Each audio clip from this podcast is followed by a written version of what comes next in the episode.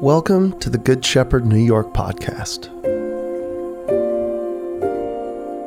Good Shepherd New York is a community helping New Yorkers embody the love of Christ for the good of our neighbors.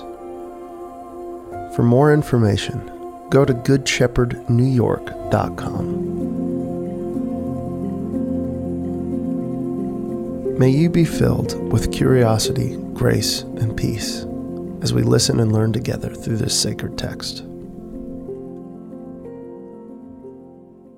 And now a reading from the Gospel according to John, chapter 14, verses 1 through 14. Do not let your hearts be troubled. You believe in God, believe also in me. My Father's house has many rooms. If that were not so, would I have told you that I am going there to prepare a place for you? And if I go and prepare a place for you, I will come back and take you with me, that you also may be where I am. You know the way to the place where I am going. Thomas said to him, Lord, we don't know where you are going, so how can we know the way? Jesus answered, I am the way, and the truth, and the life. No one comes to the Father except through me. If you really know me, you will know my Father as well. From now on, you do know him, and you have seen him. Philip said, Lord, show us the Father, and that will be enough for us. Jesus answered, Don't you know me, Philip, even after I have been among you such a long time? Anyone who has seen me has seen the Father. How can you say, Show us the Father? Don't you believe that I am in the Father and that the Father is in me? The words I say to you, I do not speak on my own authority. Rather, it is the Father living in me who is doing his work. Believe me when I say that I am in the Father and the Father is in me, or at least believe on the evidence of the works themselves. Very truly, I tell you, whoever believes in me will do the works I have been doing, and they will do even greater things than these, because I am going to the Father.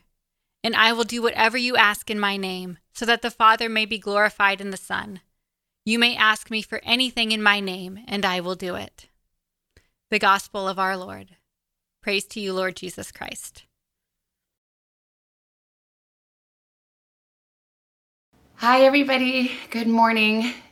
It's really nice to be with you, even though I wish that we could really be together. I'm feeling a little bit nervous as I talk to you, even though I'm all by myself in my basement, so that's just weird. When Michael asked me to talk today and asked me if I wanted to do the sermon, the first thing I said was, no. no way. A sermon? I don't think I could do that. I'm not a scholar and I'm not a theologian by any stretch of the imagination. So we agreed this would be called a not sermon. These are just some reflections I have on our teaching text offered to you with a lot of humility and um, just as your sister in the faith and on the journey with you. So, we just heard the teaching text, and it's long and complicated, and I'm not even going to try to attempt to explain it. But there was one line in it that really jumped out at me, and I wonder if you noticed it too. It seems perfect for our times. Do not let your hearts be troubled. I read this teaching text actually a few months ago, and that line jumped out to me then. And little did I know how perfect it would be for this moment that we find ourselves in. Troubled is a great word because it captures so much a lot of us feel troubled right now troubled by anxiety fear stress or frustration, disappointment, anger, worry. Some of us are finding it right now just harder to sleep and easier to drink. And we have a sense of uncertainty and unease about the future, our own personal futures, but also the future of the world and of our country. And here in the middle of this long, complicated passage, God says, Do not let your hearts be troubled. And that is a good thought. But how do we do it? First of all, let me just say right off the bat that nothing I'm about to say is meant to ignore or gloss over or sugarcoat the real worries and real daily needs that so many people have right now. Um, there are people in this community and in this country and around the world that are suffering And I'm not here to offer some bumper sticker wisdom or to try to paper over those real needs. They deserve our attention and our time and our resources, whatever we have, our ingenuity, and above all else, they deserve our prayers, our fervent and faithful prayers. But when the scripture says, do not let your hearts be troubled, I think it's referring or can be referring to a different kind of need. I believe God is as interested in our hearts and our souls and our spirits as he is in our bodies and our bellies and our circumstances. In this day and age, you notice there's a lot of talk about wellness. Well, God was way ahead of Goop on that one. I think he very much is concerned with the status of our souls and our spirits within us. So he was into wellness way ahead of the curve. And I noticed this wording, do not let your hearts be troubled, because it occurred to me that it, it suggests we have some choice in the matter, that we have some volition. Do not let your hearts be troubled. Sometimes we can feel like circumstances are giving us no choice, but this suggests we do have some choice in the matter and that there's something we can try to affect. So, in this short, not sermon, there are three things that I want to focus on that I think could help a troubled heart be less so perspective, praise, and prayer. And how great is it that they all start with P? Let's talk about perspective. This is something that I often struggle with. I am a naturally gifted worrier. In my family, when I was growing up, that was my reputation the worrier. In fact, I can remember a time when I was little, it was in the 80s, my parents were watching a news program, 2020, and it was about uh, a story about a little boy who was born with a rare genetic condition that left him blind at birth. And the story was about how he had had a miraculous sight restoring surgery. And I happened to just be watching it with my parents as a little girl. And I went to bed that night and I didn't sleep one wink because I worried all night that I would become blind and I might need that operation. Yes, the thing that you're born with. That was me. I was a worrier. Sometimes my mom would say, Well, Savannah, Perhaps there's some unrest overseas you could turn to next if you've run out of things to worry about here at home. Well, Rick Warren, the author, famously says in The Purpose Driven Life something like, Worry is the warning light that God has been displaced at the center of your life. And I think I agree with that in general. Maybe it's a little bit judgmental in tone. The way I like to think about it is uh, worry is the sign that you could benefit from a change of perspective. For me, worry is a dead giveaway that I'm burdening myself and believing myself to be in charge, that it's resting on me, that it's lying on my shoulders. And sometimes, literally, all it takes to give me some relief when I'm really anxious or troubled is to try to step outside myself for a moment and examine what is my worry revealing about who I really think is in charge? And what is my worry revealing about who I really think God is? Is my worry betraying a belief in a God that is cruel or distant or exacting? If so, then I immediately try to shift and remember the God that I know.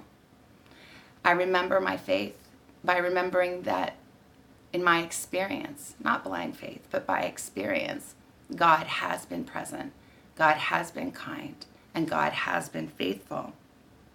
Sometimes, if you bring that into the light, if you really analyze your worries and try to unpack them, it exposes and shows you that you may be placing a lot of burden on your own shoulders that God is so willing to carry. And that you may have a different idea about God you may think you believe in a kind and compassionate God, but your worries are telling you that in your gut you're believing something else. And it's just a time to regrasp that, to shift your perspective.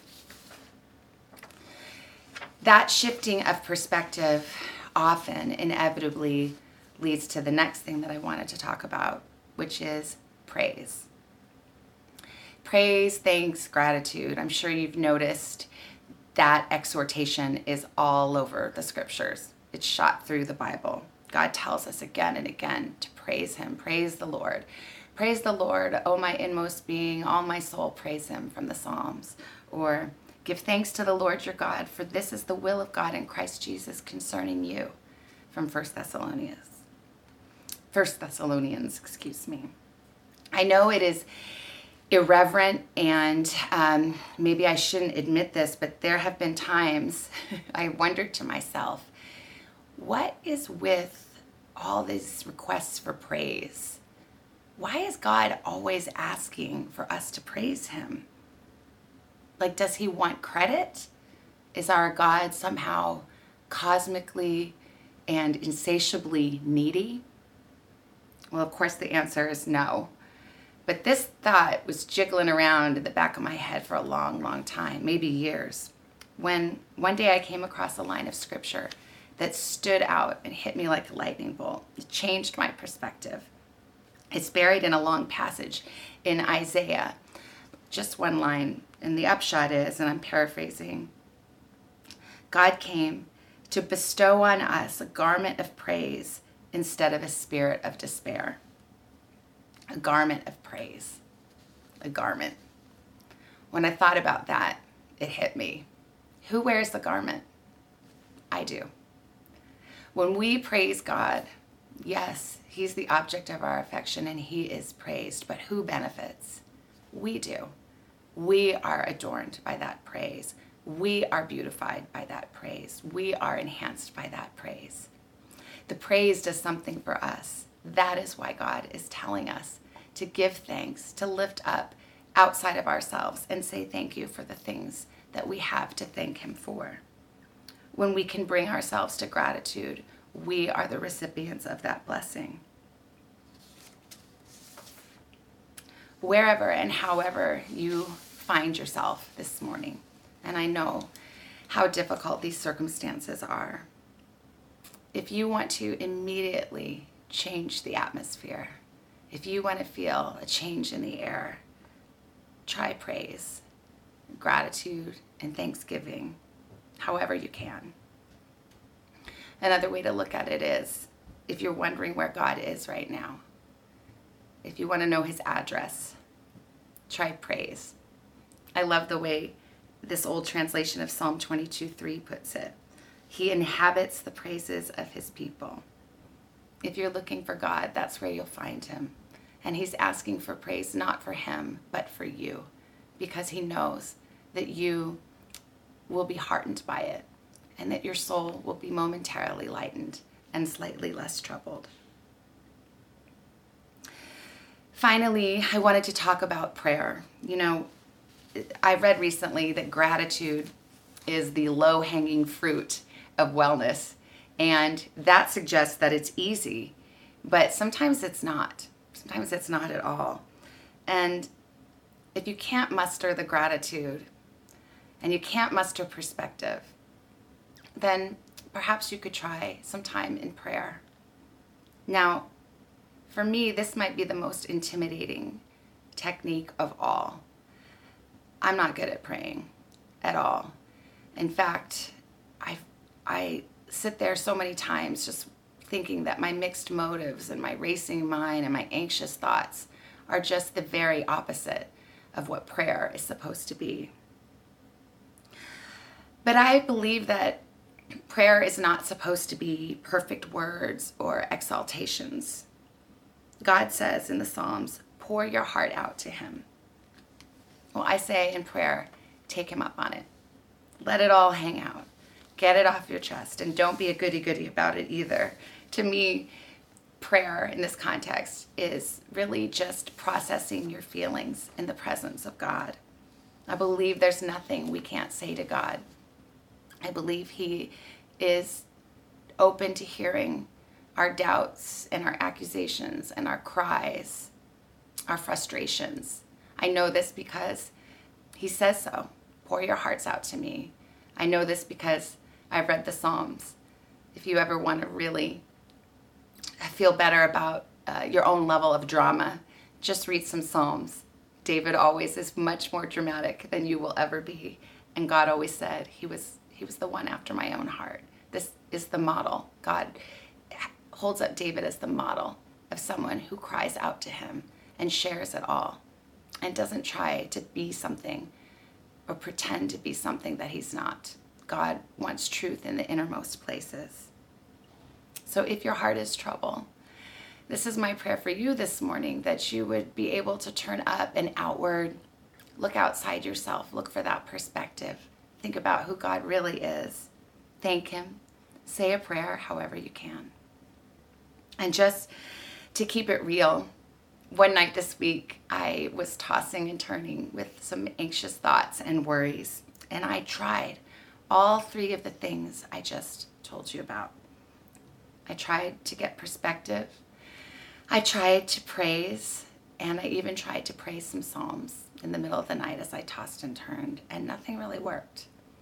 And I stayed up for hours. I eventually fell asleep. I woke up the next day. The sun came out. It was cloudy, but I know the sun was there. And that's the final thought I wanted to leave you with. Thankfully, God's presence to us does not depend on our thoughts of Him. We do not summon Him. He does not come to us only when called or called in the right way. He is always present to us, and most of all, present in our suffering.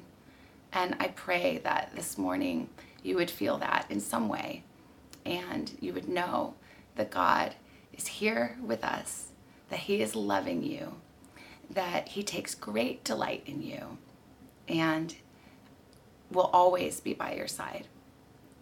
Let us pray.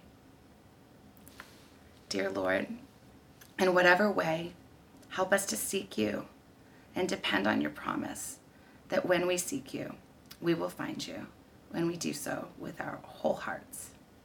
Amen. Thank you for listening to the Good Shepherd New York podcast. Good Shepherd New York is an interdenominational church centered around the life and teachings of Jesus Christ. Our church is theologically rooted in the Apostles' and Nicene Creeds, but we welcome people of any or no religious backgrounds to participate in our community.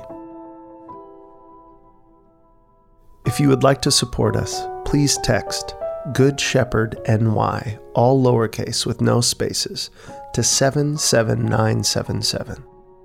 That's Good Shepherd NY to 77977. Or visit our website, goodshepherdnewyork.com. Thank you for listening.